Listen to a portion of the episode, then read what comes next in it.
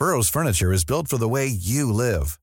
From ensuring easy assembly and disassembly to honoring highly requested new colors for their award-winning seating, they always have their customers in mind. Their modular seating is made out of durable materials to last and grow with you. And with Burrow, you always get fast, free shipping.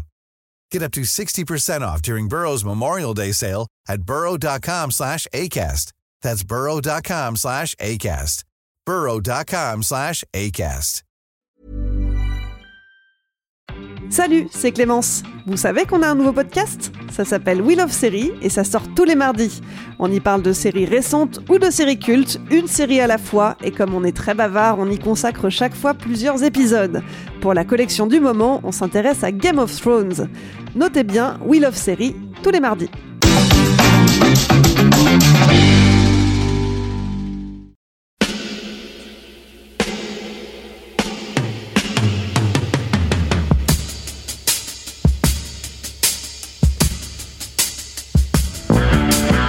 Copain Jack Burton, il regarde l'orage bien droit dans les yeux. Et il lui dit T'es si tocard que tu passerais pour un chef-d'œuvre de l'art moderne. Madame, je n'écrirai rien sur ce film, c'est une merde.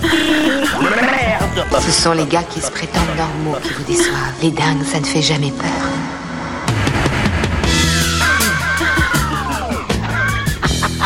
Elle nous connaît dans les coins, la frangine.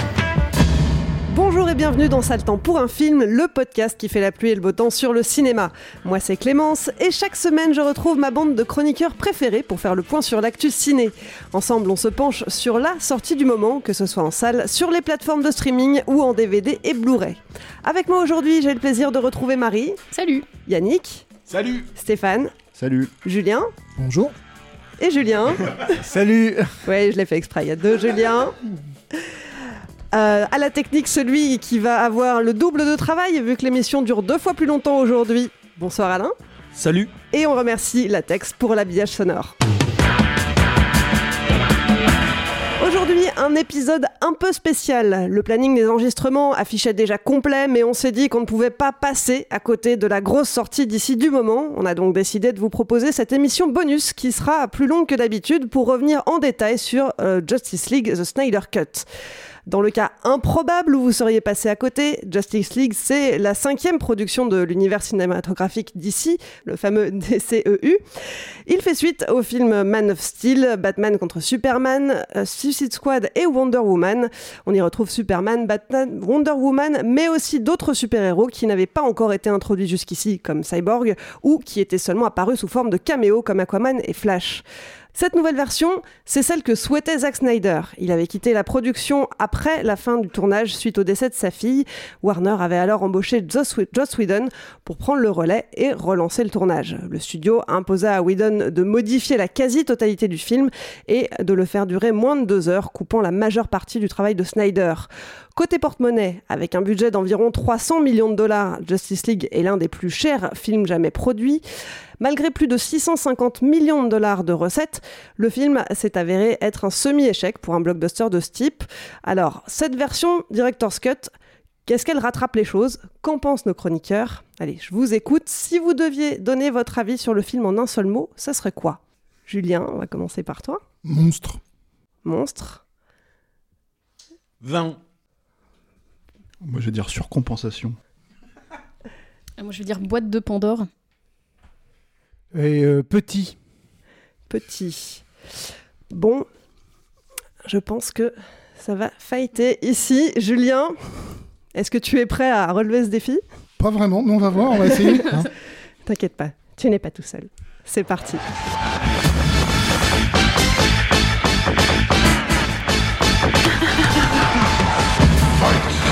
Alors, est-ce que tu veux ouvrir le bal? Est-ce que tu veux nous donner ton avis un petit peu plus détaillé? Bah allons-y, bah, je suis un défendeur du cinéma de Snyder et euh, depuis longtemps, en fait, depuis, de- depuis tout début.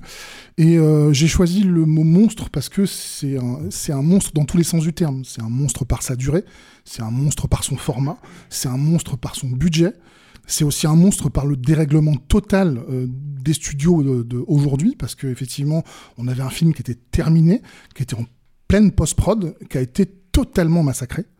Et ben vraiment totalement, comme tu l'as très bien rappelé, quoi. On est passé de, donc d'un cut qui est peut-être pas obligé de faire 4 heures, mais en tout cas qui est beaucoup plus conséquent que ce qu'on a vu et qui a été euh, réduit à 2 heures en dépit du bon sens. Puisqu'on a essayé de coller à un style qui est celui de, euh, de Zack Snyder, qui a un style particulier, à celui de Joss Whedon, qui a un style peut-être pas aux antipodes, mais pas loin. Donc on a un film qui se fait la gueule, qui, qui fait la gueule à lui-même pendant deux heures, ce qui est invraisemblable. Et euh, on voit, en, voyant la, version de Zack Snyder, on voit, on bel et bien qu'ils ont enlevé des scènes pour les remplacer par d'autres, qui sont très loin d'être meilleures, mais qui surtout rajoutent du bruit en plus sur ce qu'est le film. Puisque le film globalement est une suite, alors on va pas se mentir, hein, c'est une suite euh, vraiment euh, thématique et dans toute l'approche de Batman et Superman. Donc ceux qui n'aiment pas le style Snyder vont certainement pas changer d'avis avec celui-là, puisque c'est le film le plus. C'est pas forcément son, son film le plus Snyderien, mais c'est le film où il a eu le plus les coups des franches. Parfois à défaut, c'est-à-dire que. euh, comme je vous le dis, moi, à mon sens, le film mérite pas nécessairement de durer 4 heures. Et on sent qu'il y a aussi de la complaisance et de, de l'envie de dire euh, bah, maintenant que j'ai les coups des franches, je vais tout donner, je vais tout mettre. Et il y a des fois où on se dit, bah, ça, même ceux qui aiment le film, je pense qu'il y a des fois où ils se disent, ça, franchement, t'aurais pu l'enlever, ça, t'aurais pu le raccourcir. Même si je trouve que le film passe étonnamment bien pour, un, pour 4 heures, parce que c'est quand même un format auquel on n'est pas habitué. En ce qui me concerne, je l'ai regardé en une seule fois. Je trouve que ça passe étonnamment bien, mais je me dis globalement que le, le, le cut en salle, c'est invraisemblable de sortir un film de 4 heures. Je crois que la dernière fois c'est- que c'est arrivé, corrigez-moi si je me trompe, mais je dirais que c'est le Kenneth Branagh euh, de, sur Hamlet qui faisait que c'est Non, 4 non, heures. non, il y a un film, c'est un réalisateur philippin, je crois, non, c'est ça, qui fait des films justement comme ça, qui durent des plombes et des plombes. Mais c'est vrai que ça reste, ça reste exceptionnel. Quoi. Mais du coup, ça sort plus, euh, plus, sans plus de entracte, 4 heures, ça sort, en- ça sort en, en salle. ouais. sans en salle. Après, c'est une copie de copie. Son- nom m'échappe, je suis pas du tout un spécialiste du gars. Mais c'est des films qui durent 5-6 heures. Quoi. Oh la vache. Et donc là, effectivement, on a un cut de 4 heures, donc c'était pour un blockbuster invraisemblable. Ça, ça fait pas assez de, euh, de sorties, euh, enfin de séances par jour, donc le studio est pas content. On aurait pu pousser un cut peut-être à 3 heures, mais, mais même comme ça, je pense que le film n'aurait pas été complet. Il a besoin d'au moins 3h30 pour raconter tout ce qu'il a à raconter. En ce qui me concerne, je trouve qu'il le fait excessivement bien. Et euh, nous allons arriver donc au moment où les autres vont vouloir réagir. Mais non, au contraire, moi, j'ai envie de savoir exactement ce que tu as, as retenu du film thématiquement, euh, ce qui, ce qui te plaît par exemple dans la, dans la mise en scène et tout. Pour moi, c'est intriguant, effectivement. Moi, je, trouve le film imbitable, mais du coup, c'est- intéressant de savoir ce que tu retiens en fait de ce truc. Moi, j'ai toujours été intéressé par euh, par euh, bon par l'aspect visuel, ça c'est vrai. Bon, comme comme on l'a dit hors antenne, c'est quelque chose de très personnel.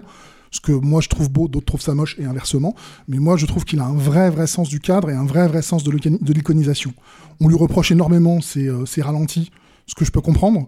Mais d'un autre côté, l'iconisation et le ralenti, ça fonctionne très bien ensemble. Et s'il y a bien un film qui a, enfin, s'il y a bien un genre de film qui a besoin d'iconiser, c'est bien le genre du film de super-héros. Donc, moi qui, qui suis un lecteur de comics moyen. Je suis pas, je, je lis pas des comics tous les mois, mais bon, j'ai lu les grands classiques. Cette iconisation me plaît énormément. Ensuite, j'aime le, j'aime le fait que euh, chacun de ces personnages a en général un arc narratif qui est plutôt, à mon sens, plutôt clair. On a, alors ce sont pas des arcs narratifs complexes. On est quand même sur un film comic book, mais j'ai des arcs narratifs à chaque fois. J'ai euh, euh, effectivement Aquaman qui doit faire la paix avec sa, sa double origine. On a Wonder Woman qui doit se réconcilier avec l'humanité, donc qui est une suite thématique de BVS, Batman vs Superman. Euh, on a euh, Cyborg qui en fait regroupe quasiment tous les euh, tous les arcs des autres, c'est-à-dire que lui il doit il doit se, se, re- refaire la paix avec qui il est, il doit refaire la paix avec avec ses deux origines qui sont celles du robot et celle humain. On a un personnage qui petit à petit va va réapprendre à devenir humain. On a la constitution d'une équipe que je trouve très efficace puisque ce sont des gens qui apprennent petit à petit à travailler ensemble et on voit bien qu'au début ils n'y arrivent pas et qu'à la fin ils y arrivent super. On a pour moi des scènes super héroïques, ce qui compte quand même, qui sont absolument formidables. Je vais pas trop spoiler, je, je sais que d'habitude on spoil beaucoup euh, sur euh, sur cette on, non, on va spoiler. on va on- bien on spoiler. part du principe en fait que Que les c'est gens ont vu le film, donc tu peux y aller. ouais. Euh, moi, en ce qui me concerne, la scène finale de Flash, je la trouve absolument incroyable. Mais vraiment, euh, j'ai, euh, je vis un moment où je sais que ça va vous paraître bizarre et probablement ridicule, mais moi, c'est un moment où j'ai des frissons, vraiment, parce que je trouve qu'il y a.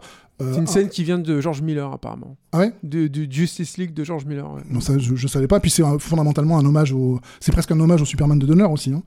Puisque globalement, c'est Ouais. la, même idée. Hein. C'est de dire on remonte le temps pour réparer quelque chose. idée, Et, euh, J'aurais et- dit que c'était une pompe, mais bon.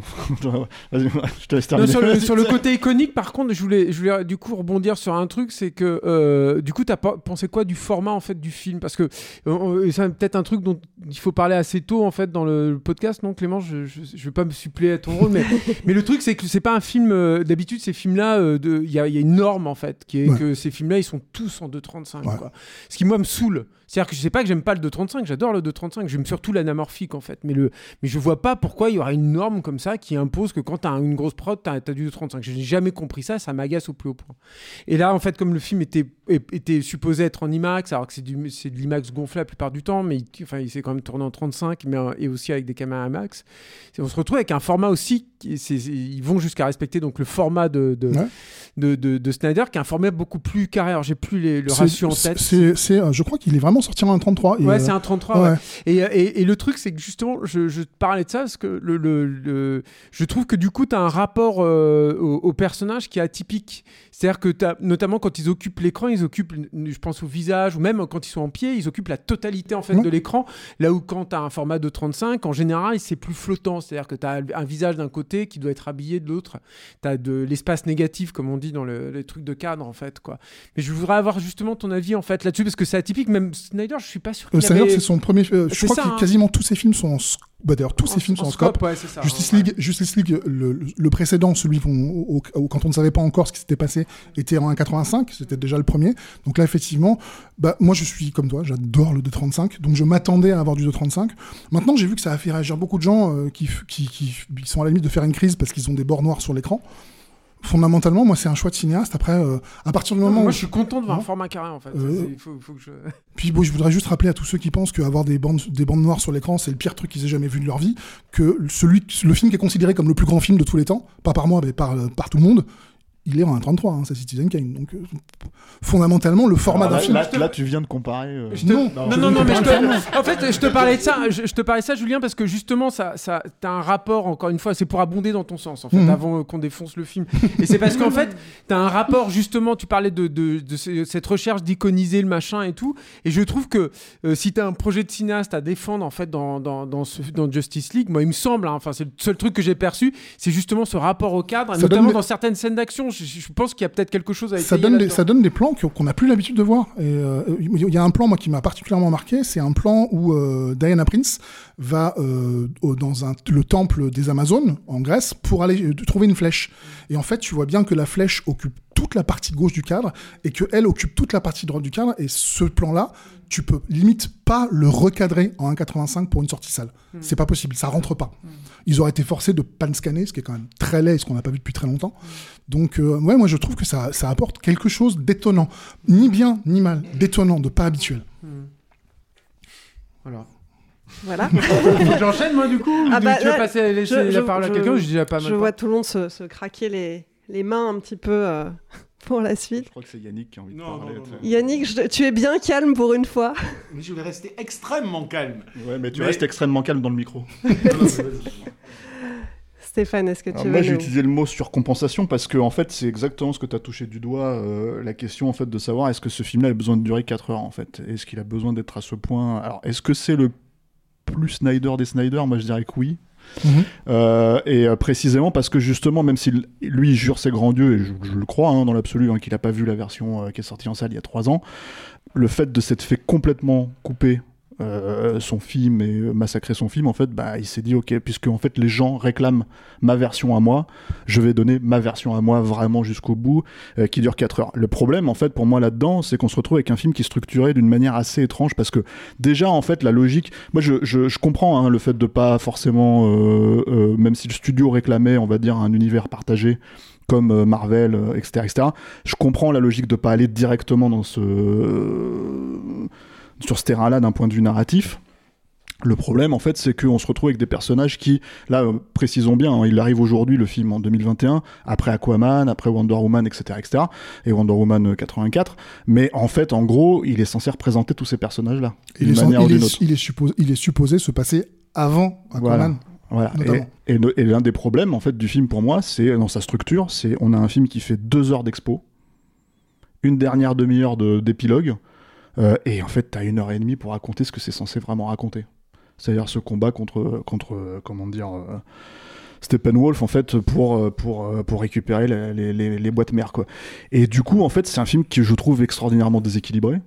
Et justement parce qu'il surcompense en tout en fait, c'est-à-dire qu'il a besoin de présenter en fait ses persos, il a besoin en fait euh, de de- d'en faire des caisses. À un moment donné, tu te demandes, enfin à un moment donné, l'un des enjeux principaux qui est quand même de, de ressusciter Superman, t'en viens à avoir complètement oublié qu'il y avait Superman dans cette euh, dans cette série quoi à ce moment-là quoi. Et du coup, euh, dans cette surcompensation là, pour moi, le problème en fait, c'est qu'on se retrouve avec un film qui est vraiment déséquilibré. Moi, tu vois, tu, l'as- tu te l'es tapé en une fois. Oui. Moi, je l'ai maté en deux fois. Euh, la deuxième fois, en fait, je me suis gardé trop- les trois dernières heures et j'ai vraiment, vraiment peiné en fait à avancer, quoi, parce que c'était vraiment, euh, je, j'arrivais plus vraiment à comprendre ce que le film voulait raconter, quoi. Et, euh, et du coup, euh, c'est marrant, hein, j'ai l'impression qu'on est en train de faire un podcast pour, euh, pour on s'excuse auprès de Julien. Julien, excuse-nous de pas avoir aimé le film. Je vous en prie, moi je vous aime tous.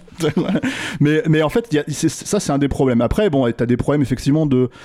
J'ai envie de dire, euh, ce que t'as dit en fait, c'est une réalité. C'est-à-dire que si t'aimes pas en fait le, c'est même pas une question du style de Snyder, mais vraiment l'approche, en fait, bah là, tu l'as à 300%, quoi. Il y a peut-être aussi quelque chose qui est intéressant à ajouter, c'est que euh, suite à l'accueil cataclysmique de Batman v Superman, dès euh, le, le tournage de Justice League a commencé un peu avant euh, la sortie de BVS ou un peu après, mais c'est vraiment à la marge, à une ou deux semaines près. Donc en fait, suite à cet accueil cataclysmique, ils ont déjà demandé des réécritures, ils ont déjà demandé de rajouter de l'humour, ce qui fait que quand on dit que c'est la version absolue de Snyder, c'est pas totalement exact. Mais de toute façon, Il a fait avec ce, qui lui- avec ce qui avait été tourné, avec les blagues qu'on lui avait déjà demandé de rajouter. Certes, mais de toute façon, c'est même pas vraiment la version absolue de Snyder parce que ça serait pas le film qui serait sorti en salle à l'époque. Même s'il avait fait 3h ou 3h30, en fait, ça serait pas ce film-là, quoi. En admettant, en fait, si tu veux, et ça, je veux bien encore le reconnaître, tu vois, que Snyder soit un auteur, etc., etc. Donc, en fait, tout ce qu'il a traversé, à travers, en fait, justement. A euh, forcément influé le film. Voilà, ça, donc, euh, donc euh, ça s'en ressent là-dessus aussi. Après, moi, le problème que j'ai, si tu veux, c'est que, euh, tu vois, on parlait d'iconisation, de mythologie, etc., etc., et t'as cité cette scène, euh, qui est pour moi le point le plus ridicule du film, hein, vraiment la scène où elle descend, en fait, euh, dans le temple des Amazones et qu'elle tombe sur cette iconisation de, de, De Darkseid. de Darkseid, où il y a écrit donc en grec Darkseidos, tu vois, ce qui littéralement veut rien dire. Ça met vraiment, hein, c'est, c'est, en fait, j'ai- déjà j'ai éclaté rire parce que comme je lis le grec, en fait, je me suis dit, mais ça colle pas, en fait. C'est un peu la classe, ça, quand même. Non mais attends attends euh, vu Dark- comment il l'a placé sans placer ça, ouais. Non C'est mais un peu la Dark- classe. Connais le sais, il y, a- il y a écrit grec, toi, tu, tu lis le grec, Julien Charpentier Non, je lis pas. Bah voilà Alors Tu peux, non, pas, mais je- tu peux pas apprécier le film si tu lis pas le grec. Je, je, je, je le précise parce qu'en fait, si tu veux, en gros, ça peut passer comme un truc iconique en fait Mhm. euh, sans, sans fond.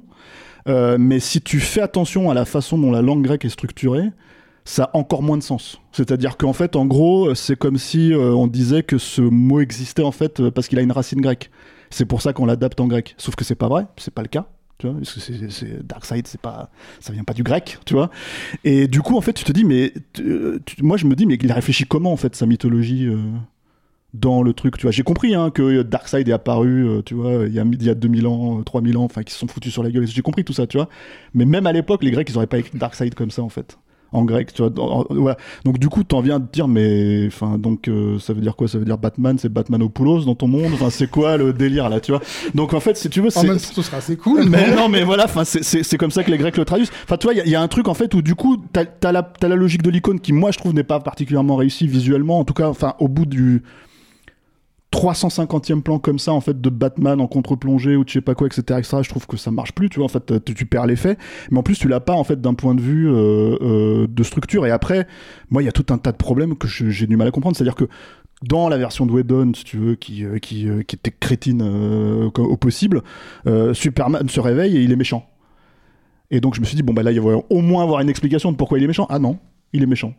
Ben, En, en fait, fait, euh, il se réveille, il était pas content, et en fait, si tu veux, Non, bon, il, bah, finalement, il a compris. il se quoi. réveille, il ne sait pas qui il est et il perçoit une menace puisque le cyborg s'auto-déclenche. Donc il perçoit une menace, il se défend. Et du coup, vu qu'il est... en- Personne menace parce qu'il se voit sa statue détruite, non? C'est surtout Non, ça, non, non, a- après, il y a Cyborg qui se déclenche. Ouais, c'est au moment où ce cyborg pas- se déclenche qu'il Oh, ah, qu'il- qu'il devient euh, agressif. Et euh, alors je dis pas que c'est la Alors normalement c'est l'inverse hein. parce que en fait justement Cyborg se déclenche quand il euh, Quand il sent une- Quand agression. sent une menace, mais jusque-là, il n'y a pas eu d'agression. Il y a juste eu un, un test. Il les, il les, euh, il les regarde, les scanne, il, en les- fait. il les scanne, Ouais. merci. Bon, ça s'annule un peu pour moi, hein, ce truc-là. Mais bon, admettons, le truc, si tu veux, c'est que voilà, en fait, du coup, tu te retrouves avec ça, et puis en fait, le, le personnage qui est quand même censé être euh, l'abnégation totale, hein, Superman, si tu veux, le seul moment où il se calme, mais ça, c'est exactement quasiment comme dans la version de Whedon, c'est quand sa gonzesse, elle vient et elle le prend dans ses bras, quoi. Ouais. Et là, tu te dis, euh, bon, c'est- quand même problématique, en fait. Tu, tu perds littéralement la mythologie du personnage. Mais la mythologie du personnage, justement, tout l'intérêt, enfin tout l'intérêt, tout le, le chemin que faisait Snyder, c'était pour aller vers le Superman qu'on connaît. Le Superman que nous avons vu jusqu'à maintenant n'est pas le Superman qu'on connaît. Il est en train de le devenir. Donc le fait qu'il ait cassé l'iconisation, fondamentalement, c'est plutôt logique. Et le fait est que son premier rapport, parce que déjà le côté euh, qui est exposé dans Man of Steel de dire c'est une société euh, d'insectes, euh, Krypton, puisque ton rôle dans la société est donné de base. Et ça fait que euh, Superman va être confronté à cette dualité qui est. Est-ce que si j'ai moi j'ai été élevé par des humains, j'ai envie d'être un humain. Donc il y a cette dualité qui se construit en lui. Donc en fait cette dualité elle est là depuis le début. Donc le personnage que tu as, le, le premier rapport qu'il a eu à ce que c'est que d'être un humain, c'est l'amour. L'amour de ses parents, puis l'amour de Loïs. Donc le fait que la seule chose au monde qui le calme, c'est l'amour de sa femme, je trouve pas ça déconnant du tout. Hein. Ouais, enfin, encore une fois, ça va à l'encontre en fait de, de, de, de ce qu'est Superman. Tu vois, c'est-à-dire encore une fois vis-à-vis de, de, de la façon dont il est présenté, même dans le premier, puisqu'en fait, la- la- le fait de devenir Superman, c'est déjà à la fin du premier Man of Steel. Non. Enfin, ah bah. Non, à la fin de Man of Steel, il a fait son premier choix, qui est de choisir le côté des humains. Et là, est-ce qu'il est devenu Pas encore. À la fin de. de, Pas encore. D'accord, ok. Donc il faut Oui. combien de films? Bah j'en sais rien, je crois qu'il a. Bah, c'est ça le truc en fait, c'est que en fait c'est aussi ça, c'est du coup en fait tu vois il y a une problématique de délire, c'est que même en se mettant de ce point de vue là, pour moi c'est ça le problème en fait d'un film comme ça, c'est qu'en fait ça prend des plombes pour raconter finalement quelque chose qu'on sait tous, tu vois. Mais bon, après, enfin voilà, le truc si tu veux, c'est que du coup moi j'ai ces, ces, ces problématiques là, j'ai bon évidemment pour moi Batman c'est pas possible en fait dans ce film quoi, littéralement. Enfin mais de toute façon c'est Ben Affleck en Batman c'est pas possible, c'est-à-dire en soi c'est euh, visuellement j'ai l'impression de voir Jean-Marie Bigard, tu vois, euh, dans le dans le costume.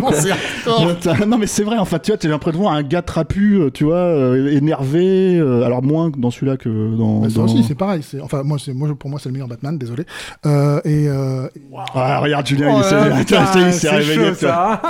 et plus encore, c'est le meilleur Bruce Wayne, euh, et de très très loin. Voilà, ça c'est, posé. Putain, vous allez vous réveiller un peu là attends vas-y euh, bah, bah, prends- prends Non le micro Non, parce que. Ouais, mais bon. voilà tu vois Alors. Alors, euh, je, je vais préciser un truc en fait Yannick euh, voulait euh, venir faire le dire. film en fait, et puis finalement ne rien dire puis finalement il est en train de s'énerver parce qu'en fait je on est en train de parler sérieusement du film et Ouais, il a dit qu'il allait pas en parler Non, vas-y mais c'est peut-être pour ça. C'est peut-être pour ça. C'est, parler sérieusement euh, de quelque chose qui se prend déjà terriblement au sérieux euh, sur une base d'une vacuité qui est hallucinante. Je, je, je, je vais pas m'énerver. Euh, je, je vais, re- je- non, non, je vais rester calme parce que dans l'absolu, je, je, je respecte tout à fait euh, les fans de Zack Snyder. Je ne les comprends pas. C'est une, euh, une aberration euh, conceptuelle pour moi, mais euh, et, euh, et j'ai pas envie euh, d'égrener euh, la liste des choses que je trouve atterrantes de la première à quasiment la dernière image et que ce soit en termes de découpage, en termes de pseudo-iconisation, encore qu'il faudrait revenir sur ce qu'est la définition de Nikon, euh, du Nikon, pardon, et, et sur les dialogues qui sont probablement les plus, les plus belles paraphrases de l'histoire du cinéma et, et les choses les plus sans intérêt que j'ai rarement vues dans un film. Euh, et surtout sur effectivement l'interminable durée euh, pour raconter du flan, quoi. C'est-à-dire qu'au bout d'un moment, quand on a 25 fois euh, ton... Comment il s'appelle, là Stephen, la con, là, avec ses cornes, là, qui vient dire Eh, « je trouvais la première boîte. Ok, super, va chercher la deuxième. Ah, j'ai trouvé la deuxième boîte. Ok, super, va chercher la troisième. » Et, et tu dis « Putain, il faut 4 heures euh, pour qu'ils en arrivent à se foutre sur la gueule euh, sur la base d'aussi peu de choses, intercalées par des espèces de pseudo-drames fondateurs dignes d'un gamin de 15 ans, euh, parce qu'ils ont tous un petit problème avec papa et tous un petit problème avec maman. Alors j'ai pas de problème, on a tous des problèmes avec papa et maman, hein, c'est pas la question, hein. Euh, sauf que c'est un peu plus complexe et, euh, et que là on te, on te délaye. Moi, ce que, ce que, je, je vais pas rentrer dans les détails. Je vais pas rentrer dans les détails. Parce qu'en en fait, ça, va m'énerver de rentrer dans les détails. Tu parles d'iconisation. L'iconisation, c'est le sacré. Encore faut-il qu'il y ait un contexte à la sacralisation. Euh, il n'y en a aucun. On a des personnages qui euh, qu'on essaye de sacraliser et, euh, et on le fait n'importe quand, à n'importe quel moment, pour aucune raison. Le comble étant très probablement euh, ce passage où Aquaman, ça m'a beaucoup fait rire quand j'ai regardé le film, le Aquaman qui sort d'une auberge euh, moitié bourré comme d'habitude, et puis il dit oh tiens j'ai une tempête là, je vais aller sur le, je vais aller sur le pont.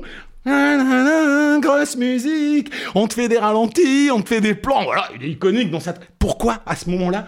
Pour rien. non mais là tu parles du chant. Non mais des chants des nanas non, pas du. bah, bah, oui, non, je parle. Je parle de. de- il te fait ça cinq fois d'affilée, sans déconner. Mais la Dans la première fois première, vois, scène de, de la première fois. première heure du film. pas. Première heure du film. J'ai 15 séquences musicales à la con avec des gens qui marchent au ralenti dans la rue avec des hein, hein, hein, derrière. Non mais là, attends, tu crois que tu fais du Shakespeare sans déconner? Ça a deux de QI ton scénario. Faut arrêter au bout d'un moment. Donc, attends. Euh, ok, je ne comprendrai pas. Pour un mec pas énervé. Attends, attends, euh, je mais- comprendrai pas, et vous avez long- longuement parlé, je, je, je comprendrai pas pourquoi euh, on, on aime à ce point-là le cinéma de Zack Snyder, mais je le respecte, comme beaucoup, euh, tous les fans de Zack Snyder ne comprendront sans doute pas pourquoi euh, je n'aime pas ça. Mais il y a une telle redondance mécanique d'effets vains qui ne servent à rien. Excuse-moi, on parle d'iconisation, j'ai jamais vu un mec aussi iconisé. Qu'est-ce que ça veut dire iconiser C'est quoi? C'est faire un joli plan sur un mec en contre-plongée, comme le dit Stéphane? On en a 350 dans le film. Ça a un sens iconiser. Ça a un sens sacralisé. Quand Guillermo del Toro, il te fait une contre-plongée euh, euh, avec un petit, euh, un petit travelling dans Hellboy, ça arrive à un moment donné précis. Ça arrive à un moment héroïque.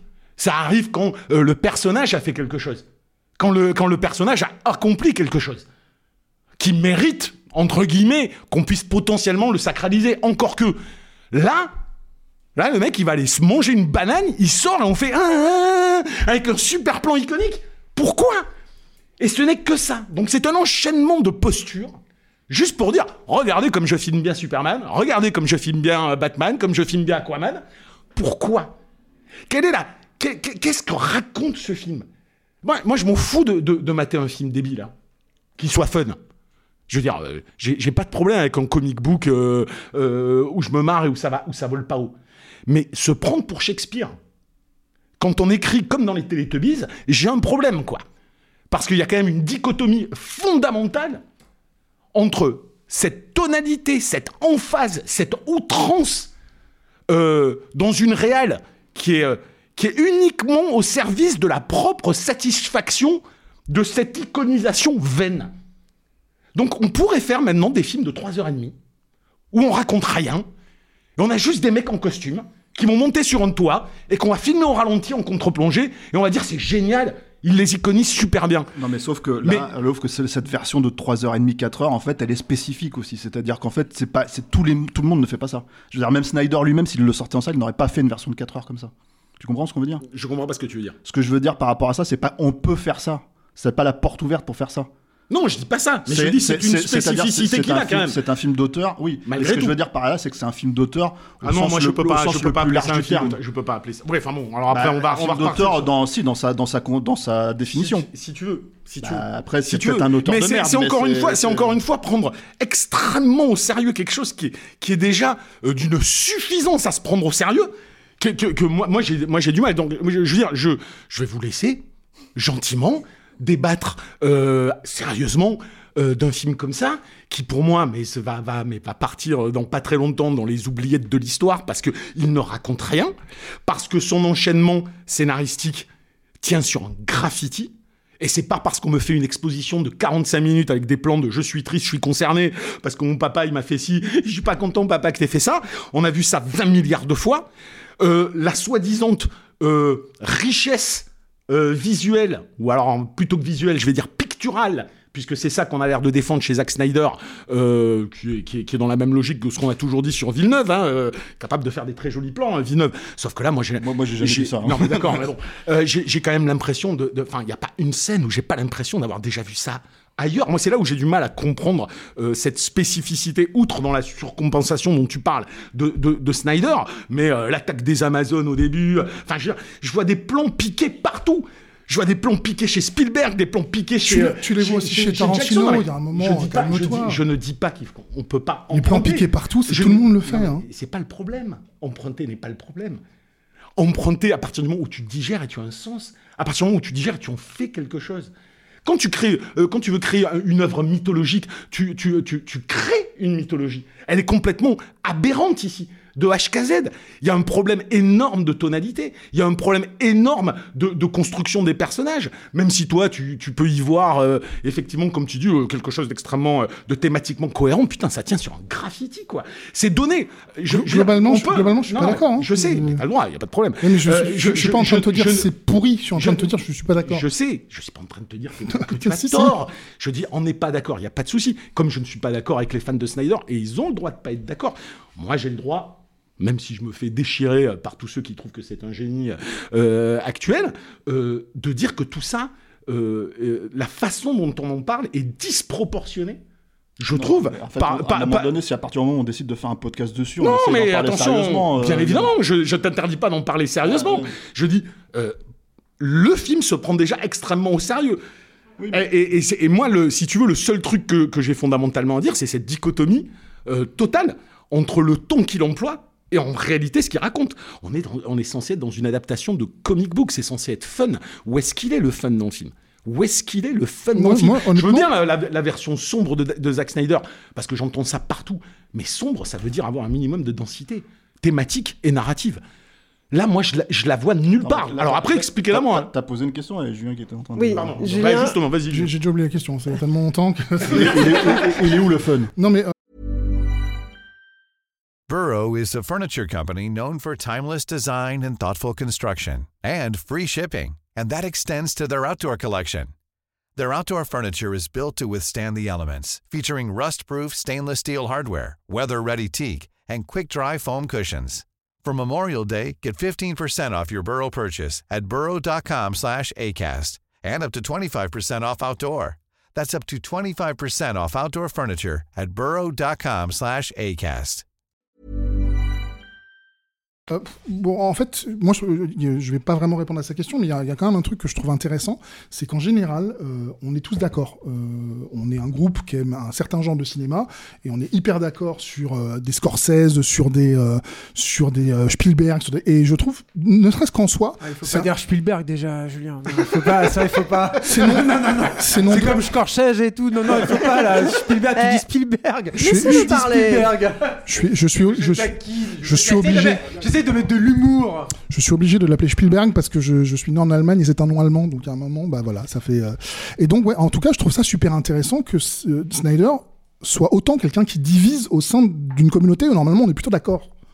Ça veut donc dire qu'il y a quelque chose à creuser. Parce que tu rejettes tout en bloc en disant c'est nul, c'est pourri, c'est pas iconisé. Je vais avoir du mal à te répondre parce que tu es un, un orateur admirable. Mais euh, Non, mais attends, je, stigmatise euh, personne. Moi, tous les, gens ont droit d'aimer euh, ça. Il y a zéro problème. Ce que moi j'ai du mal à comprendre, c'est le, le pourquoi. Donc, je t'écoute. J'en- j'entends parler de, jolis plans, j'entends parler d'iconisation, j'entends parler d'auteur. Euh, c'est très bien tout ça, mais qu'on m'explique clairement où c'est. Une, iconisation pour une iconisation, c'est une pub. C'est pas, c'est pas une narration, c'est pas un film. C'est pas une construction de mythologie. Le- le- Donc c'est ça où j'ai du mal à comprendre en fait. Non, Alors mais- je le dis de manière peut-être vindicative, mais je- ça m'interpelle Non, parce ça que va. non, non, mais mais ça m'interpelle dans le sens où il y a des films que je, il y a des films que je n'aime pas et je, je comprends parfaitement les raisons pour lesquelles on peut les aimer. Euh, là, pour des fans de comic books qui, comme moi, comme des millions d'autres, on a bouffé cette pop culture depuis des années. On a des représentants de cette pop culture qui sont brillantissimes. Tout le monde s'est accordé sur Sam Raimi, tout le monde s'est accordé sur plein. Bah non, plein- parce que plein- lui, regarde, justement, il s'accorde pas D'accord, sur mais Sam Raimi. euh, sur, sur, Charpentier. sur- plein d'autres choses.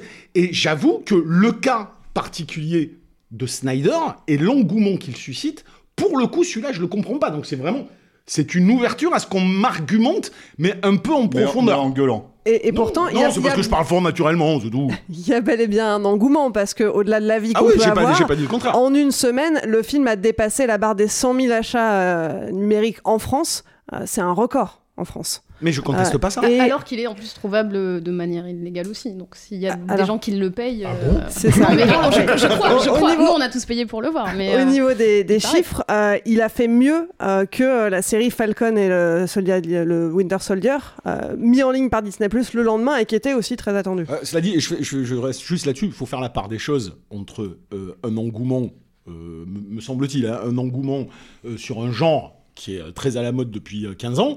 hein, et, euh, tu vas avoir autant de gens qui vont être enthousiastes à aller voir le dernier Marvel qu'à aller voir le dernier euh, Superman, et les défenseurs de Snyder qui sont une partie de ce public-là et qui euh, ils sont pas tous à considérer que Snyder est un auteur, hein, que les choses soient claires. Mais en fait, en fait, le truc, pardon, vas-y. Euh, Après, Ouais, je disais, si, si on parle de l'engouement, en fait, il faut aussi revenir sur, euh, sur la genèse du film, euh, de cette version-là en tout cas. Si le film est là, c'est aussi à cause de l'engouement. C'est qu'il y a eu euh, des hashtags euh, release de Steiner Cut. Moi, c'est pour ça aussi que je parlais de boîte de Pandore tout à l'heure. C'est qu'en qu'en fait c'est un film, une version du film qui aurait, euh, comme vous l'avez dit, jamais existé autrement si euh, toute sa communauté de fans s'était pas euh, relayée sur les réseaux sociaux et, et avait pas, je dirais presque harcelé Warner jusqu'à ce qu'ils finissent par dire d'accord, on rajoute 70 millions sur un film qui en coûtait déjà 300. C'est quand même incroyable de enfin il y a des films qui aimeraient bien avoir juste 70 millions de budget en fait. Donc c'est quand même fou de rajouter euh, sur un film qui a eu un succès très très relatif et qui est considéré par Warner comme un échec, c'est fou en plus de rajouter 70 millions de plus pour euh, en faire une autre version dont on sait qu'elle pourra pas sortir au ciné. Et bon là il se trouve que voilà elle sort comme ça parce que Covid et tout mais à l'époque où ils l'ont lancé c'était même pas une question. Et, euh, moi c'est ça que je trouve assez fou. Je trouve qu'il y a autant à dire sur le film que sur la façon dont il est, dont il est arrivé et, euh, et je pense que Et ça participe de, sa de la fascination générale. je bien pense. sûr et, et je Je trouve pense qu'il y a plus à dire sur la fabrication en réalité et- que sur le film. Et en fait, moi, je trouve ça fou parce que je me dis, mais euh, en fait, est-ce que là, Warner a pas ouvert euh, la boîte de Pandore et a pas laissé, euh, une, a pas donné une légitimité à toute une communauté de fans? Alors, je, loin, loin de, loin de moi l'idée de dire que tous les fans de Snyder sont des gens toxiques et tout, mais il y a une partie, comme dans chaque fandom, en fait, de, de gens, euh, de minorités très très bruyantes et, euh, et très toxiques. Là, même si pour le coup, les intentions étaient louables, puisque c'est, euh, ils voulaient voir la version euh, d'un film, d'un réalisateur qui n'avait pas pu faire, et c'est très bien. Et je pense que nous, on aurait aimé avoir euh, un Sam Raimi cut sur euh, Spider-Man 3, par exemple, ou des choses comme ça. Mais c'est Qu'on a eu, hein. Un peu, en fait, on a eu un, un- on a ouais, eu un, Tout petit points, peu, ouais. la- un la- monteur cut. Ouais, On a ouais. editor's Disons, cut. disons un, un 13e guerrier. 13e Ouais, guerrier, 13e mon guerrier. préféré, 13e guerrier. Mais, mais, mais voilà, et je me dis, est-ce que maintenant, euh, ces, ces- ces gens qui ont eu gain de cause et euh, une petite partie de ces gens qui sont quand même une communauté qui peut être assez toxique, on a quand même vu le même genre de campagne sur Twitter, mais qui était euh, bien plus négative avec des gens qui ont été harcelés. Je pense à, à l'actrice euh, Kelly Marie Tran qui jouait euh, le personnage de Rose dans les derniers Star Wars. J'ai plus son nom, mais l'actrice qui avait prêté sa voix au personnage d'Abby dans The Last of Us 2, ou les créateurs de The Last of Us. Enfin, il y a, il y a mille, mille exemples le, sur le personnage de Sonic qui a dû être redesigné après que les fans aient râlé et tout. Et je me dis, en fait, est-ce que ce truc-là, ça va pas ouvrir un truc où les mecs vont se dire, bah en fait, on est légitime pour, euh, pour en fait réclamer. c'est une vraie question que tu poses, hein. réclamer notre dû et, euh, et se dire que les créateurs nous doivent quelque chose parce que moi, j'ai pas aimé tel design, j'ai pas Alors, aimé cette fin, j'ai pas aimé ce truc-là. Je voudrais bien rebondir sur ce que dit Marie. Je te laisse la parole tout de suite après parce que c'est vrai que t'as pas beaucoup parlé, mais, mais je voudrais quand même euh, euh, aller d'un un truc en complément en fait de toi parce que pour moi c'est le seul truc qui est intéressant en fait dans ce film de merde, c'est que ça crée un précédent. C'est-à-dire, moi il y a deux choses. Il y a le format, j'en ai déjà parlé avec Julien, mais c'est aussi parce que effectivement, comme tu l'as dit, je pense qu'on a la même idée tous les deux là-dessus, c'est que ça crée un précédent. C'est-à-dire que euh, des director's cut, on en voit depuis une trentaine d'années. Et, euh, on en voit depuis une trentaine d'années euh, avec des modifications qui semblent plutôt évidentes, qui touchent euh, au montage, euh, au montage son, euh, à l'exhumation de certaines scènes coupées, et puis parfois à l'étalonnage. Et puis il y a eu un truc, moi, qui m'avait, je me rappelle, dé- déclenché un truc, je me suis dit, tiens, il y a- quelque chose qui est en train de changer là. C'était sur X-Men 2, sur la post-production de X-Men 2, j'avais fait une interview avec Michael Finn, qui était le superviseur des effets visuels. Et en fait, ce qui s'était passé, c'était que très, très, très tard dans la post-production, Brian Singer, qui est coutumier du fait, avait décidé de changer radicalement la fin du film et avait besoin de plans qu'ils n'avaient pas tournés. Et en fait, ce qu'ils avaient fait, c'est qu'ils avaient euh, ressorti ce qu'on appelle les assets, donc tous les éléments 3D construits pour le film, dont notamment le scan 3D en fait des comédiens, et ils avaient reconstruit euh, de toutes pièces. Alors de mémoire, je crois que c'était trois plans. hein. Euh, et, et je m'étais dit, mais putain, ça ouvre un truc euh, incroyable en fait ça. C'est à dire que aujourd'hui euh, notamment sur les Marvel et tout tout est scanné tout le temps. Euh, les décors les comédiens ils sont tous scannés on capture leur visage. Du coup il y a des logiciels qui apprennent à comprendre comment les visages en fait de ces comédiens sont en train de fonctionner et tout. Et c'est le truc qui est intéressant en fait dans Justice League. C'est à dire qu'on a fait tout un fond en fait des retakes. Les retakes en fait quand tu rentres dans le détail tu te rends compte qu'il n'y en a pas eu tant que ça. Il y en a eu encore moins avec les stars et tout. Que la scène du Joker. voilà, et, et, et aussi il y a la scène avec le, le Martian Et- et Man- Man-. Manhunter notamment. Et, et en fait, du coup, moi, ce qui m'intéressait, ce qui m'a fait un peu tenir, je suis désolé Julien, mais ce qui m'a fait un peu tenir sur le film, c'est que j'étais en train de le regarder, je me disais, mais alors attends, ça, tout à coup, c'est c'est probablement un truc où ils ont reconstruit, euh, Snyder a refait euh, ex nihilo, on va dire, int- intégralement un plan. Donc ça, en fait, on se rend compte qu'il y a ça qui est en train de... Il y a cet outil qui est maintenant totalement, euh, on va dire, éprouvé, même s'il y a des plans de merde hein, dans, dans, dans, Justice League. Mais bon, le film a été fait dans une certaine précipitation, puis avec le Covid, ce qui a imposé aussi beaucoup de, de problématiques et tout. Mais ça, déjà, je me dis, dans la conception, la façon de concevoir les films, on le sentait venir, mais là, vraiment, il y a un truc qui est en train de se passer. Cette boîte de Pandore-là, tu trouvais pas qu'elle était déjà ouverte avec Rogue One? Alors, non, je trouve que justement, elle est... Non, pas, du tout, mais enfin bon, ça, c'est encore un autre débat. Non, mais ce que, là où je rebondis, je rejoins en fait ce que dit Marie, c'est que euh, c'est cette adéquation avec la volonté des fans. C'est-à-dire qu'il faut savoir qu'aujourd'hui, il, est en train, il, est en train de se mettre en place des gens qui sont en train de réfléchir à, euh, à, te construire des films sur mesure. C'est-à-dire que euh, si toi, tu, préfères voir un héros black avec les cheveux peroxydés, etc., tu peux l'avoir. Mais si tu préfères voir Ben Affleck, tu auras Ben Affleck. Et, euh, et, euh, et, c'est des outils qui sont vraiment, à l'heure où je vous parle, en train d'être mis en place. Quoi. Et c'est vrai que du coup, tu te dis euh, que ce truc d'une espèce de, de, de, production cinématographique sur mesure, je le juge pas, hein, mais Justice League me, me conduit vraiment à, me dire ça y est, c'est en train d'arriver. quoi. C'est-à-dire que de la même façon qu'ils ont, ils ont conçu quasiment ex nihilo, encore une fois, enfin pas quasiment parce qu'il y a, y a peut-être 20% vraiment du film qui a été fait comme ça, mais ils ont, ils ont réussi à construire cette espèce de version complètement fantasmée euh, que les fans réclamaient et qui n'existait pas vraiment parce que le tournage a été complètement chaotique, il n'avait pas filmé tous les trucs et tout. Bah si, quand même, je veux dire, le mec où il a. Enfin, je veux dire, à partir du moment où. Enfin bon, bref, on va pas rentrer dans les détails techniques. Bah, c'est important parce que tu es, en train de dire que le film a été reconstruit. C'est important de dire qu'à partir du moment où Tom Holkenborg était déjà, euh, donc le compositeur du film, avait déjà composé la moitié de la musique, c'est qu'on était quand même avancé dans la post-production, pas dans le tournage. Il pas 4 heures, il n'avait pas prévu de faire ces retakes là, il n'avait pas prévu de retourner les trucs comme ça. Les c'est une scène à la fin du film. Quand tu vois les trucs avec les avec euh, avec Ueta, la, la, la, la, quantité de manipulation en fait qu'ils ont dû faire, par exemple, un truc tout bête, hein, mais il y avait absolument nullement prévu qu'il avait cette espèce de, de, monolithe euh, euh, pour communiquer là avec euh, avec Darkseid là, mhm. Steppenwolf par exemple. Ça ça a été complètement ajouté dans le Snyder Cut.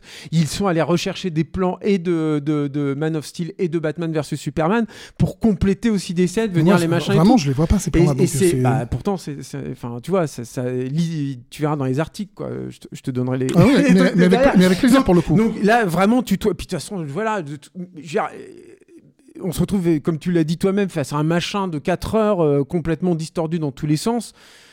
T'as un peu rajouté la fin. C'était pas prévu comme ça, quoi. Euh, non, mais c'est. Je, je, redonne après oui, non, mais je, te, je, te, la relaisse aussi, mais c'est hyper intéressant ce que tu dis et qui, est, qui est lié à ça. C'est-à-dire que toi, tu montres un état. Alors là, on sort un petit peu du film parce qu'on est dans, dans le, le, le, Non, parce que c'est intéressant, comme, tu, comme tu l'as dit. Hein. Quand je dis c'est intéressant, mais on est sur la question de la réception, on est la question sur l'effet de masse, on est sur, sur, sur l'engouement, sur les fans et tout ça. Ce que, ce que dit euh, Julien est hyper intéressant et ce ne serait que euh, la, la, la logique absolue de, de, de, de, la société qui est en train de se créer, qui, qui s'est déjà créée, mais euh, qui va vers une personnalisation absolue. C'est l'individu, l'individu roi euh, euh dans sa bulle, euh, qui, qui, qui, a la possibilité de choisir absolument ce qu'il veut. Non mais sauf que je pense, une possibilité. Sauf que moi je suis pas d'accord avec Julien. sauf que je suis pas d'accord avec Julien non plus là-dessus sur ce film. Voilà, que, que, ça existe, que ça existe, c'est possible. Tu vois que ça se fasse, c'est possible. Alors parce que sur ce film-là, c'est 300% un film de Zack Snyder. Je suis désolé, ah, mais à un moment donné. il disait pas ça, il disait pas ça. Moi, je te dis pas ça. Je te dis que ce film-là a été réclamé. je pense que ce film-là n'existait pas. Et, je pense Moi, je pense qu'il existait à 60% ou 70% bah peut-être. Il existait à 60%. Il est resté 40% à, tourner qui n'ont pas bah, été tournés, qui ont été fabriqués par Weta et Scanline et euh, Double Negative et, euh, et, et, qui, ont été, qui ont été conçus, en fait, euh, par, comme le disait Marie, par demande, en fait, des fans. C'est ce que c'est ce qu'exprime Marie, en fait. Ce, truc de, de, de que les, le, les fans n'ont pas demandé qu'on change le film. Ça, c'est Snyder ils ont demandé ce Snyder Cut. Non, ils, ont demandé d'avoir le film. Je fais de la prospection à partir de cette situation, Julien. Il se projette. Il y a cette situation-là. prospection à partir de ça. À partir du moment où cette situation, elle existe, potentiellement dans un futur, tu vas pouvoir aller vers là oui. Marie a failli pouvoir en une. parle de boîte de Pandore. Je rebondis sur cette notion de boîte de Pandore. Ils vont te laisser parler. Ils vont te laisser parler. de parler de boîte de Pandore. Tu as raison, parle maintenant. Merde. Oui, bah du coup, arrêtez de dire ce que je dis et laissez-moi le dire moi-même. Je ne sais pas. Non, non, mais bon, enfin voilà. Non, j'avais à peu près fini sur cette idée de, boîte de Pandore, mais voilà, c'est la question que je me pose. Après, pour revenir sur le film, euh, bah, je suis d'accord avec ce que vous avez dit euh, tout à l'heure. Euh, Julien, ce que tu disais aussi, c'est que voilà, en fait, c'est à peu près tout Snyder dans ce film-là, et donc forcément, moi j'aime pas Snyder, donc je savais très bien que j'allais pas aimer ça. Et, euh, et sur cette suriconisation, sur ces, sur ces ralentis, en fait, euh, enfin, moi je trouve le film interminable. Ça m'a pris littéralement 7 heures pour le voir parce que je me suis endormie, parce que j'ai fait d'autres trucs au milieu, et pour moi ça a été vraiment dur. Mais le truc, c'est que je trouve qu'il y a, en fait, avec cette utilisation des ralentis, des trucs, il y a- il y a de- tout- toutes les actions en fait sont, mises au, sont mises au même niveau, je trouve. Et, euh, et tu comprends pas, euh, tu as du mal à voir quels sont les enjeux parce qu'en fait, ça écrase tout, ça tire tout vers le bas, je trouve. Et, euh, et quand tu as des héros comme euh, par exemple Flash, dont le, le- évidemment le, le pouvoir est d'aller super vite, du coup, évidemment, tu fais un ralenti pour voir ce qu'il fait. Mais comme toutes tes autres actions de tous tes autres héros sont au ralenti, bah, en fait, Flash, il perd sa spécificité. Je trouve que tu perds plein de trucs comme ça. Et, et moi, bah, j'arrive pas à garder mon intérêt pour, pour ce genre de truc parce que j'ai l'impression que tout, tout le film et toutes les actions sont sur le même plan. Merci, je te remercie. Tu te rappelles, il y a la scène avec la serpillière, par exemple. Ça t'a pas surpris ça C'est un détail, quoi. Mais moi, je sais pas pourquoi ça m'a surpris. Il y a un mec qui passe une serpillière à un moment, et puis t'as un gros plan sur la serpillière, bien cadré et tout. Et, euh, et quand euh, la serpillière elle arrive sur le sol, elle fait BOOM Non, mais- en fait, c'est Après- Michael Bay, euh, Zack Snyder. A- Sauf que c'est Michael Bay qui pense qu'il est un peu Kubrick. Après, C'est ça, c'est ça. assez pas mal quand même Spielberg, tu vois Spielberg. Et, euh, et, euh, et, et- et qu'il est euh, et attends attends qui est-ce qui pourrait être d'autre Christopher Nolan évidemment. Plus et, aussi. puis je sais plus quoi mais, mais c'est Michael Bay putain. Et sauf que Michael Bay pourquoi moi je l'aime Michael Bay? Pourquoi je le défends? Parce qu'il que c'est un auteur comme Zack Snyder mais c'est Michael Bay. Il fait les films pour lesquels il est fait Zack Snyder, il fait des films pour lesquels il n'est pas fait. À la limite, le seul film pour lequel il était fait, pour moi, Zack Snyder, c'était son premier. Et déjà, je trouve que c'est un film de merde. Et pourquoi c'est un film de merde Je trouve son premier, la- la- l'armée des morts? L'armée des morts. Euh, je trouve que c'est parce que il était, euh, il avait déjà pas le sens du ton. C'est-à-dire que c'est, moi je me souviens notamment C'est exactement ce que j'ai dit tout à l'heure. il y a- hein. il y a- il y a- me- je me souviens de cette scène avec la meuf qui est enceinte là, qui est enceinte d'un zombie. Si je me souviens, j'ai pas revu le film. hein, Oui, c'est vous- ça, hein. Si je suis approximatif, vous m'excusez. Mais je me souviens très bien, je m'étais fait la réflexion. Je me dis, alors le mec au début, il essaye de te faire Rosemary's Baby et ça finit, c'est Démon 2. tu sais, tu te rappelles le film italien Démon 2 là, avec la super musique des gobelins, tout ça. Et, et- mais c'était, c'est- le, le mec n'a pas conscience en fait de ça. Il te met du coup tout. Gans a aussi cette, ce- cette façon aussi de faire un, un peu dans le pack des loups, il te met tout au même niveau. Par exemple, au niveau de, de- du mixage sonore, j'ai l'impression que tout est, tout est, est- est mis au même, au même niveau. Mais alors, et il y a- il y a un dernier truc, attends juste Steph, avant de te laisser la parole, moi sur le, sur le film, et là je rebondis sur ce que disait Yann, ce qui moi m'a, je crois que le truc qui me m'hallucine le plus, et ça pour le coup, ça, ça lui ressemble pas à Zack Snyder, je trouve, c'est que on se retrouve face à un film qui dure 4 heures, qui a coûté, si tu cumules la totalité, donc 370 millions de dollars au bas mot, parce que je pense que dans les faits, en fait, ça a probablement coûté plus, et on parle en plus hors euh, promotion, évidemment. Et j'ai rarement vu un truc aussi pauvre. Dans ce que ça raconte, évidemment, ça tout le monde l'a dit. Je veux dire, les, moi, le, le, le des quatre boîtes, mais j'en ai plein le dos. C'était déjà trop Trois compliqué de hein. horrible. Oui, euh, trois, ouais, tu vois. Mais c'est, c'est, c'est à chier. Enfin, je, Ouais, je l'ai vu dix mille fois. Et, sans et- sans et- vouloir me faire l'avocat du et- diable pour un film et- de pour un film de merde et un réel de merde si tu veux je suis désolé mais Michael Bay il a fait 5 Transformers avec euh, avec euh, des oui, oui, enjeux mais c'est des hein. Transformers. Et attends, il y a un autre truc justement pour rebondir là-dessus. C'est alors, c'est peut-être dû au, au fait que je l'ai vu dans ces conditions-là, des- c'est-à-dire chez moi, euh, machin. Mais je trouve que visuellement, c'est euh, c'est pas que c'est moche ou quoi que ce soit. J'aime pas rentrer dans ce type, cette typologie de débat. Je trouve surtout que c'est un film qui n'a aucune ampleur. C'est-à-dire que je, je n'ai jamais vu l'argent. euh. Je- je- c'est- C'est-à-dire que c'est- rare que, que j'ai cette sensation-là. c'est- pas l'argent. C'est, pas- mais oui, bien sûr, évidemment. Tu sais mais- très bien que c'est le scénar. mais- Tu sais très bien qu'il n'a- il n'amène rien. Il a- n'y a, aucune montée en tension. Il n'y a, aucune construction Il y a- narrative qui de- t'implique. quoi. C'est dramatique. J'ai l'impression qu'il n'y a pas d'ampleur. J'ai l'impression d'avoir vu un film. Alors, je caricature, pardonne-moi, mais j'ai eu l'impression de voir un asylum. Tu vois, les asylums, là, c'est série Z, en fait, qui font des, des, des, Oui, des- non, je vois. des Enfin, caricatures, bon. En fait, des, des- Oui, de tu tous les blockbusters et tout. Et en fait, le, le, le truc. Non, mais ce qui est intéressant, en fait, de ces, de ces euh, séries Z, en fait, c'est que leur seul production value, c'est leurs effets spéciaux, en fait. Et que si tu enlèves ça, il y a, y là, déjà qu'il n'y a rien, parce que c'est des effets spéciaux de merde. Mais alors, une fois que quand tu enlèves ça, s'il n'y a plus rien. Mais j'ai eu l'impression de voir ça, en fait, vraiment, quoi, dedans. C'est-à-dire que j'avais eu un peu cette sensation-là sur les deux derniers Avengers, mais il y avait cette, ce- notamment ce rassemblement de superstars, de machin. Il y a quand même, il y avait des, des décors, machin et tout. Là, par exemple, tu vois, sur les décors, c'est Patrick Tatopoulos qui est le directeur artistique, si Mhm. mes souvenirs sont bons, de celui-là. Putain, mais Tatopoulos, moi j'aime pas ce qu'il fait, mais c'est baroque quoi, ça pète et tout. Là, tu te retrouves dans l'espèce de. Alors, c'est pas la Batcave, mais enfin, en tout cas, le repère de Bruce Wayne et tout. Si, si, c'est la Batcave. c'est la Batcave, putain, mais c'est triste, c'est triste. C'était l'impression de voir en gare son vaisseau. C'est une espèce de, de, de repompage du, du truc de Aliens, mais en pourri, quoi. Aliens, putain, merde, 86. Et, et le, les- le, le, le- le combat final et tout, moi j'ai l'impression que les mecs ils ont construit un tunnel, là. Euh, qui ressemble un peu au trou du cul de Tom Holland dans, dans. J'ai- fait, fait des private jokes au truc et tout. Mais voilà, et, et, et, et je, voilà, c'est tout. Oui, j'ai trouvé ça je- hyper je- cheap, quoi. euh, alors moi, je, je- pour aller, euh, pour être gentil avec Zack Snyder, tu vois. Tu vas pas y arriver, tu non, tiens non, 10 non, secondes. parce que moi, par exemple, je te Max. l'ai- je te l'ai dit tout à l'heure, contrairement à, contrairement à, à Julien, euh, moi, j'avais passé euh, un agréable moment euh, devant le premier, euh, le premier Zack Snyder, et je vais même te faire un aveu. J'avais même trouvé des trucs sympathiques dans, euh, dans, dans Man of Steel. Mais en réalité, en vous écoutant tous, euh, ce, qui, ce, qui est, ce qui est marrant, c'est que euh, moi, dans ma tête, Snyder, c'était un peu...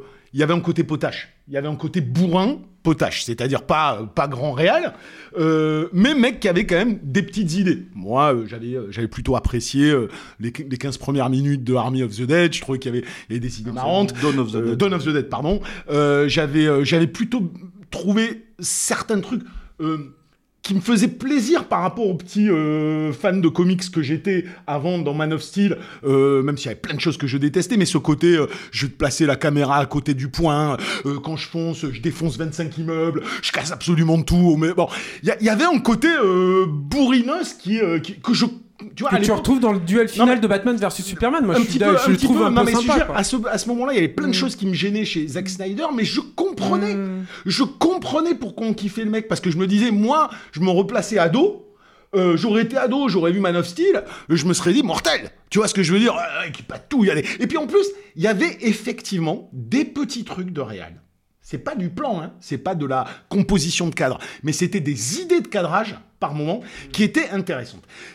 Ça a complètement disparu. Moi, le problème que j'ai entre Man of Steel et, euh, ça, et déjà euh, Batman versus Superman, là où j'ai déjà tout oublié, c'est c'est- c'est le syndrome Nolan-Villeneuve. C'est tout d'un coup, j'ai- je me prends pour Shakespeare sans déconner, et je ne le suis pas, j'en suis très très loin. C'est pire Mais que ça- ça, je trouve. C'est que oui, c'est- y a- y un pire, vrai- je suis a- gentil, mais mais je trouve que même vraiment dans, ça. dans, dans Zack Snyder, il y a un vrai manque de- d'inspiration. Tu vois, par exemple, je- quand- moi, il y a une scène que je trouve incroyable, c'est quand ils exhument le corps de Superman.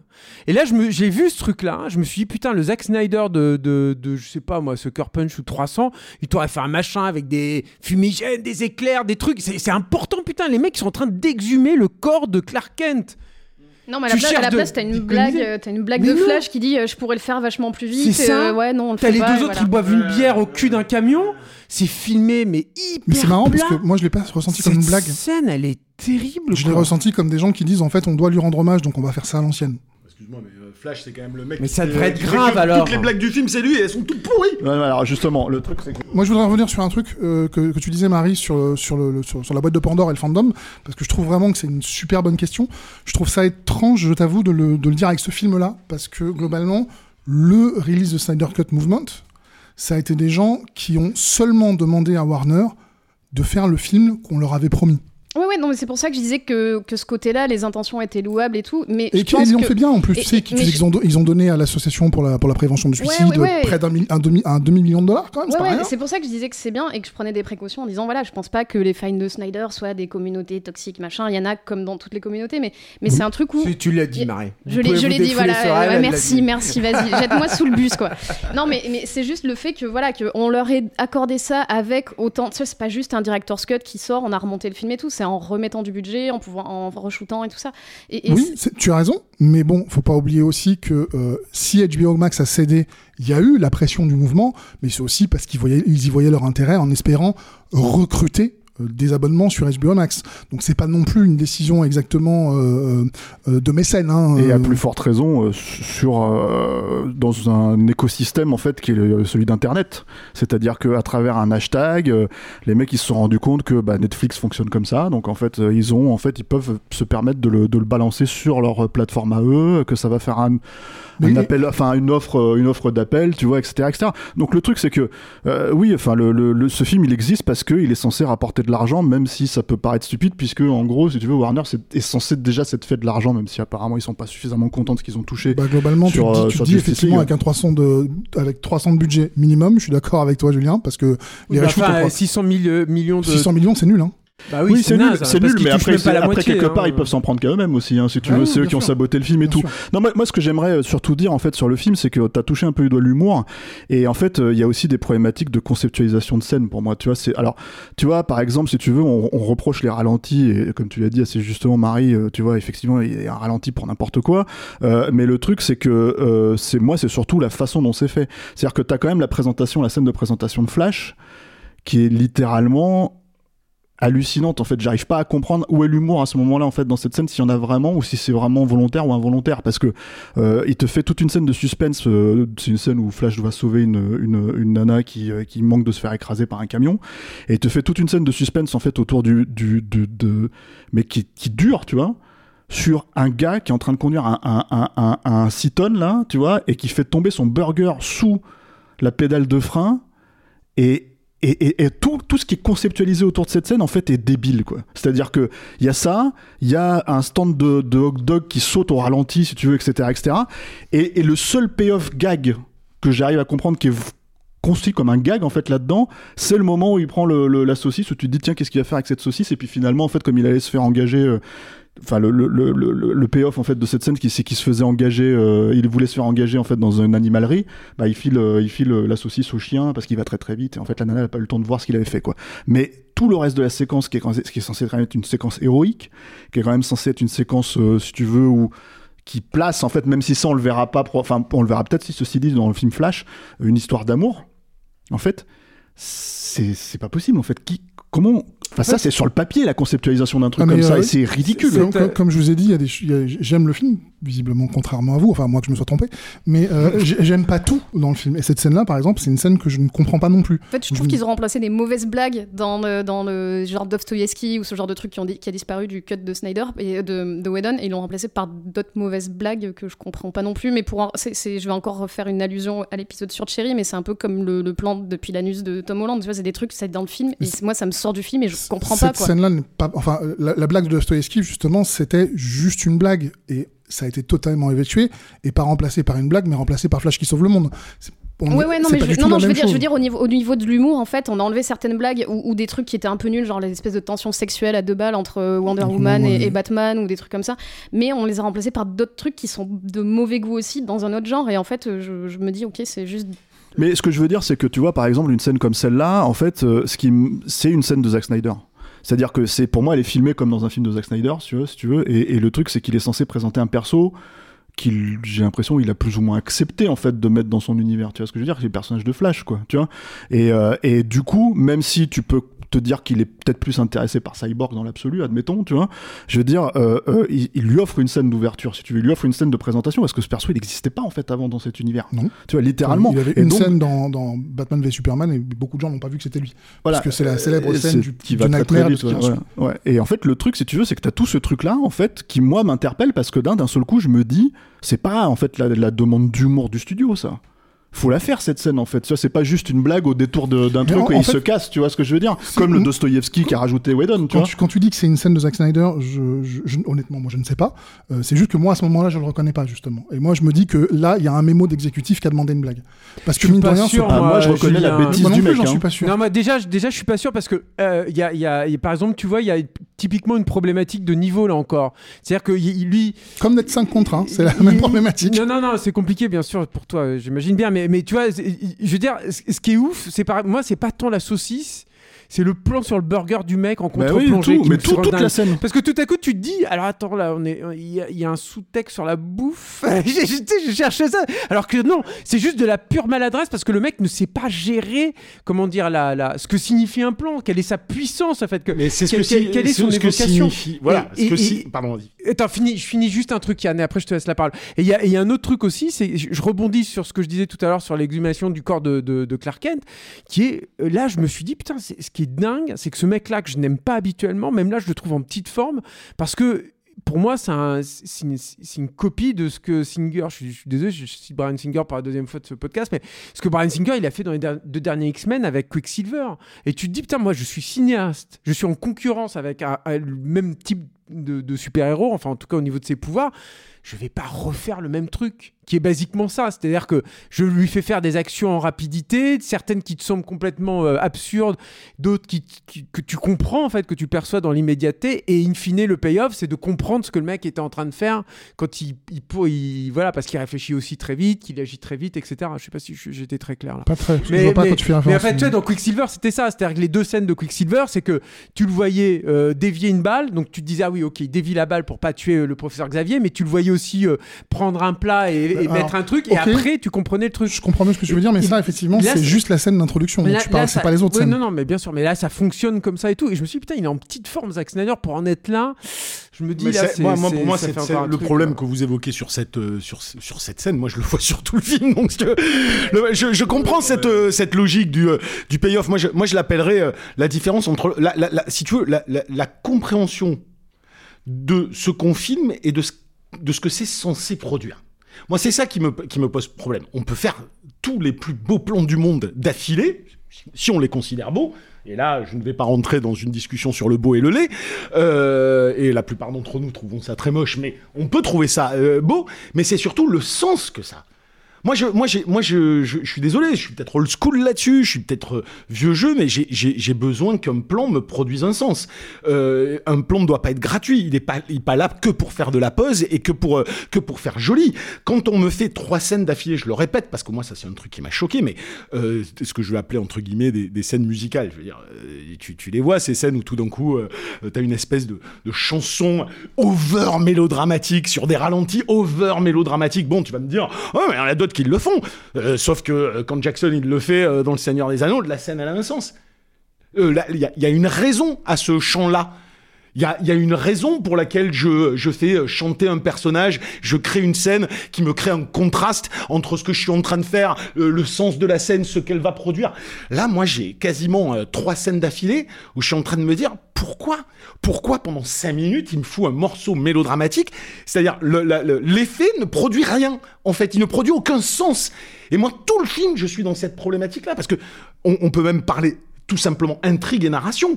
Je veux dire, tout est littéralement montré au premier degré et répété, en, et répété en dialogue au premier degré. C'est-à-dire, il y a le mec avec la boîte, il y a une scène, je ne sais même plus laquelle, où ils arrivent dans un labo où ils sont les quatre et tu sens, tu sens que le scénariste est là. Merde, il faut expliquer euh, ce qu'ils vont faire. Et alors, ils expliquent pendant cinq minutes avant que tu aies la, la classique phrase du mec qui dit Mais pourquoi tu dis ça? Nous le savons tous déjà euh, très très bien. Ouais, mais j'ai pas, j'ai passé cinq minutes à te l'expliquer. Tout est, c'est du, c'est de l'analphabète. Pour moi, c'est analphabète. C'est, vraiment du truc. euh, c'est, presque à certains moments du Brett Ratner. On en parlait tout à l'heure. C'est, li- c'est littéralement euh, les choses sont. Il est désespéré. Ah non, Julien. Je vous jure, moi je l'ai en face, il est mais le mec, il faut qu'on fasse quelque chose pour lui. hein. Mais- qu'on lui paye- Julien là, il faut qu'on lui paye une bière, faut faire un truc. Oui, quoi. non, il, mais alors- il va pas bien là. Mais bon, bah voilà. Si, Enfin, grosso va- modo, c'est très bien, mais je veux bien le dire. Je finis, je finis mon, mon, mon truc. Donc, le problème de ça, c'est. Moi, je veux bien que ça serve à rien. Mais alors, euh, ça sert à rien, tu fais du popcorn, quoi. J'ai un Michael Bay. Il y a des- non, attends, Michael Bay. il y a non, des je veux moments- pas attends, attendre. attends, attends, T'attaques une tout le seconde. temps, je peux jamais Je te laisse répondre. répondre. Eh oh, je vais pas parler beaucoup. Euh... Le routier du C'est vrai, podcast. je vais pas parler beaucoup, merde. J'ai un Michael Bay peut te faire du grand n'importe quoi euh, en montage des fois et, et en plan, mais il y a toujours, il y a toujours la production d'un truc où tu te dis c'est tellement débile que je vais, je vais me marrer. Là, là, ça se prend plus au sérieux, donc c'est terrible, quoi. Vu le temps, vu l'heure qu'il est, Ah, c'est déjà longtemps. ça fait déjà un petit moment qu'on parle, donc je vais laisser le dernier mot à Julien, c'est lui qui a ouvert, c'est lui qui va terminer. C'est gentil, merci. Euh, en fait, je vais, histoire qu'on finisse sur un moment de paix, parce que nous n'avons pas été excessivement d'accord, je vais être d'accord avec Yannick. Il y a un truc sur lequel je vais être d'accord avec Yannick, c'est que j'aime beaucoup le film, contrairement à lui, mais je pense que le film ne sera jamais aussi intéressant que l'histoire qu'il y a derrière. Parce que c'est vraiment, on n'a malheureusement pas eu le temps de développer euh, assez, mais c'est vrai qu'on a déjà beaucoup parlé, de ce qui s'est passé derrière la caméra, de l'ingérence des producteurs, de se servir de la mort de l'enfant de quelqu'un pour, pour le pousser vers la sortie, d'engager des producteurs qui viennent vérifier les plans tous les jours d'un cinéaste, alors que l'un des producteurs c'est Geoff Jones, c'est un dessinateur de comics, c'est pas un cinéaste. Pourquoi il sera en train de contrôler des plans Parce qu'il l'a toujours fait sur tous les films d'ici, que c'est un des gros problèmes des films d'ici, ce mec. hein, Enfin bon, c'est son plus gros track record d'avant, c'était donc Green Lantern hein, pour euh, le film. Euh, donc ils se sont dit, on va lui faire confiance, tu vois. Euh, ok. Non, Mais non, en il tout faut- cas, voilà. enfin, ils sont censés lui faire confiance parce qu'il fait justement partie, partie de l'écurie d'ici. Mais Bah, en fait, faut- c'est- une logique en fait de, de, de soutenir. De, est-ce que ça va être transposé de manière euh, fidèle de, de la page à l'écran Après, enfin, euh, Mais c'est parce qu'il a qui- fait. Qui Il a sache pas, euh, faire ce Enfin, travail-là, je dis pas, tu vois, mais c'est Tout ça pour dire, voilà, en tout cas, je, si c'est un film qui vous intéresse parce que vous le trouvez nul, comme si c'est un film qui vous intéresse parce que vous le trouvez passionnant, essayez de vous renseigner, parce qu'on trouve plein d'articles en ligne, on trouve plein d'analyses qui expliquent comment ce film s'est passé, parce que c'est vraiment passionnant et il y aurait un documentaire en béton armé à faire dessus. Ouais, enfin, s'il le laisse faire, quoi. Moi, j'aimerais bien savoir si Clémence, elle a pleuré au film. non, j'ai pas pleuré, Ah. mais j'ai pas dormi non plus. Ah. Et je l'ai regardé en une fois. Ah. Je ne vous demanderai pas si ce film on va le voir ou pas. Je laisserai les auditeurs se faire leur propre avis. Évidemment. Évidemment. Si jamais ils ne l'ont pas vu et qu'ils ont envie de le voir malgré tout, le film est disponible en VOD depuis le 18 mars. Euh, à noter aussi que euh, pour euh, les, les fans, les très très fans, la version black and white euh, est sortie sur HBO Max. Alors HBO Max n'est pas encore dispo en France, C'est mais une blague, il y a une version noir et blanc. mais euh, Blague. non, c'est vrai. Il va repartir, le laisse pas faire. C'est pour enlever Mais- encore plus de fun. Couper le micro. Qui, s'a- qui d'ailleurs le, le titre s'appelle Justice is Grey et euh, Oh, non mais non mais eh, c'est pas possible quoi. Non mais à ce degré là c'est pas possible. C'est pas possible. Moi génial, j'abandonne, j'arrête. pas. J'arrête, je ne regarde plus. J'arrête le cinéma. Reste là, Yannick Il y a des crevières C'est c'est théâtral, quoi. allez, en tout cas le film est dispo en VOD. Et vous, vous en pensez quoi? Est-ce que chez vous aussi, ça a débouché sur de grands débats? Euh, Est-ce que vous voulez nous en parler? Un petit mot, une petite phrase, dites-nous tout sur le répondeur de Capture Mag. Pour ça, il suffit de nous laisser un petit message euh, vocal via Messenger. On le diffusera dans l'émission de la semaine prochaine en même temps que votre avis sur Cherry. Ça le temps pour un film, c'est fini pour aujourd'hui. Marie, Yannick, Julien, Julien et Stéphane, merci de m'avoir accompagné pour cet épisode. Merci Clémence. Merci. Merci Clément. Bonsoir. Pour ne pas rater les prochains épisodes, pensez à vous abonner et si vous nous écoutez pour la première fois, vous pouvez retrouver tous les liens dans la description du podcast. D'habitude, on est un petit peu plus court que ça. hein. C'était un épisode spécial, je le rappelle. Merci à toutes les personnes qui nous écoutent et tout particulièrement aux tipeurs et aux tipeuses. Ce projet existe grâce à vos contributions sur le Tipeee de Capture Mag. Si ça vous a plu, n'hésitez pas à nous donner un petit coup de pouce. Pour ça, rendez-vous sur tipeee.com, mot-clé Capture Mag. Et puis si vous n'avez pas de sous, pas de panique, vous pouvez nous soutenir de plein d'autres manières. Relayez-nous sur vos réseaux sociaux préférés, parlez de nous à vos amis, mettez-nous des étoiles sur les applis de podcast et surtout abonnez-vous à la chaîne YouTube de Capture Mag. Plus vous serez nombreux et plus on pourra travailler sur de nouveaux formats vidéo. Allez, je vous laisse, on se retrouve dans un peu moins d'une semaine. En attendant, portez-vous bien et à mercredi prochain.